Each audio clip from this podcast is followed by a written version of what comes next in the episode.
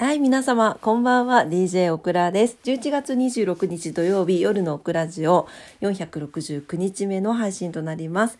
今晩もどうぞお付き合いください。よろしくお願いいたします。ただいま1時58分でございます。何やってるんだ深夜の2時にって感じなんですけど、最近気づいたのです。こたつのせいです。こたつ。あの足を温めるって本当に気持ちがいいのよね。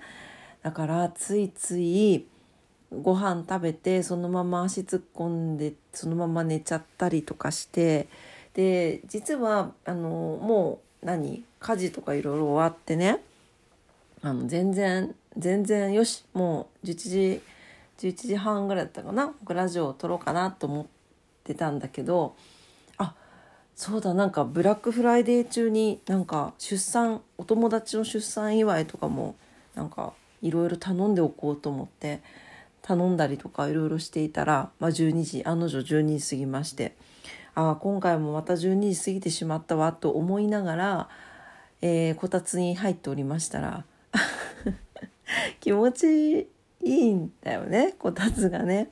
そしたらあのオクラママがですねあのネットフリックスで「初恋」というドラマを見てまして、えー、ちょっとごめんなさい私途中から参戦したんだけどめっちゃ面白そうなんですけど見てる方いらっしゃいますか？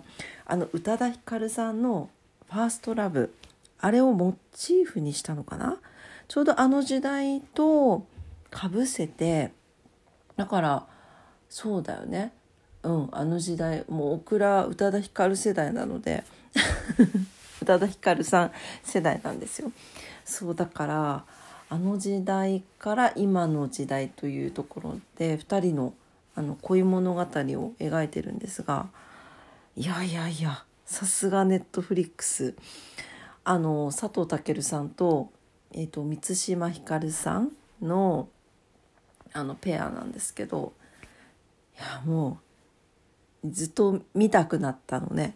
だから途中から全然途中から参戦してふわーってふわーって見出したんだけどやめられなくなっちゃって今も途中で抜けてきたの。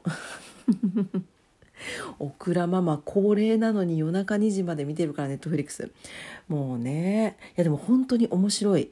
面白くてハマっちゃいそうです。はいなんか久しぶりになんかこうなんだろう日本のドラマでキュンキュンしそうキュンキュンしそうっていうかなんか切なかったりなんか苦しかったりみたいな気持ちが味わえそうなドラマでございます。はい。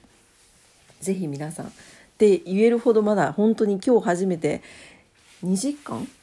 えだから2時間ぐらいか 2, 2時間ぐらいちょっと参戦しただけなんですけどはいあのぜひちょっとオクラも今後もう一回ちょっとちゃんと最初から見てみようかなと思っております。やっぱ佐藤健は演技うまいよね。素敵な俳優さんだなと思って。はい見ておりました。はいというわけでまあそんな感じでね。そんな感じでもうただいま2時1分でございます。2時を超えてしまいました。深夜2時の収録をさせていただいておりますが。はい、えー、皆様今日はねいかがお過ごしだったでしょうか。土曜日でしたね。そう土曜日ということでなんかやっぱり今日もね引き続き人がとっても多かった気がします。もう車も混んでたしあのなんか今日ねあの話したお客さんは今からハワイに行くんだとか言っていてあもうすごいなと思いました。なんかもう今日の夜の便で東京まで行って東京からハワイに飛び立つそうなんですけどなんかもうもう動いてるねみんなね。やっぱりね。と思いながらはい聞いておりましたが皆様はねどんな一日だったでしょうか？まあオクラそんな感じでそんなこんなでもういつも通りでございますよ。あの仕事に行きましてはいあのー、ね。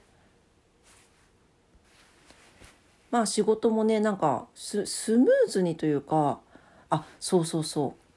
もうなんかこの場だからもうあまりもうこの話はしないでおこうと思ったんですけどなんか一応心配してくださる方も多かったのでこの場だから言ってお言っちゃおう。言っちゃおうと思うんですけどあの実はあの例のですねおっくんさんが名付けてくれた柏餅女子ですね。はいあの彼女はえっ、ー、とえー、まああのお話の中では言ってなかったんですけどちょっとえっ、ー、とパワハラ気質な方なんですね。んでなんかオクラこの話は何て言うんだろううんとあんまり詳しくは言えないんだけど周りのその結局まあ会社が違うけど一緒に働いてるような方たちには話してないんですね。あのオクラジオで話してるだけなんで。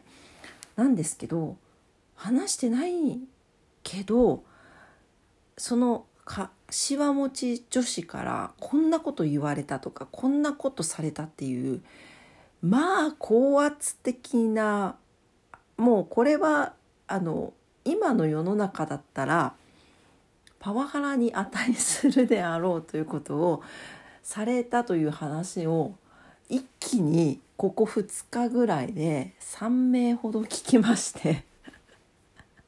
まあこれはもう何かもう対処をするしかないんだなというところではい。あのすっきりいたしました。まあなんか本当にこういうね人間関係まあ寂しいところもあるのかもしれないけれどやっぱり人間関係って線引き必要だなと思ったしまあ仕事関係ですしね。あのついオクラはこう情を入れてしまうところがあるのでそれはちょっともうよしておいてね。あのしっかりとこう線引きさせていただいてちゃんとみんながね平和にあの気持ちよく、まあ、オクラもあんまり押し付けるようなことはしないようにねあのしながらねあのーて言うの仕事ができるような進め方っていうかが見出してこれたかなっていうふうに思いました。いやほんとあれよ新月とさあの木星が巡行に戻ったなんかすっきりすっきりしました。すっきり。もうそれだけじゃないんだけど、まあ、いろいろあるけどね。まあすっきりいたしまして、うん、今日はなんか気持ちよくお仕事をして帰ってこれたなって感じでした。はい。皆さんはいかがだったでしょうか？今日土曜日だからねお休みの日ととかお家のことしないといけない人も多かったんじゃないかな。ねどうでしょうかね。はい、えー、そんなねあのいやもう正直ねあの本当にあの柏餅女子さんの話をするのは本当は正直迷ったんですけど結構意外にあの心配してくださる方が多かったのでまあでも本当ねあのいろいろ思いました。あのそうだよねって、まあ、受け取るのが嫌だった場合もあるよねっていうふうにすごい勉強に今回なったんでね。はいあの皆さんありがとうございました。いろんなご意見ねあの心配もおかけいたしまして。まあそんな感じでえーと今日もですねそう帰ってきてゆっくりしてる時にまた心を整えるスヌーピー読んでおりましてこれもうなんかかぶってる前後もあるかもしれないんだけどあ今回の出来事にぴったりじゃないみたいなのあったんで読んでおきたいと思います。えー、今日の前後ですね増上マン えおまんじゅうの名前？増上マン増えるに上にアップの上ですねに自慢のマンとかで増上マンと呼ぶそうです。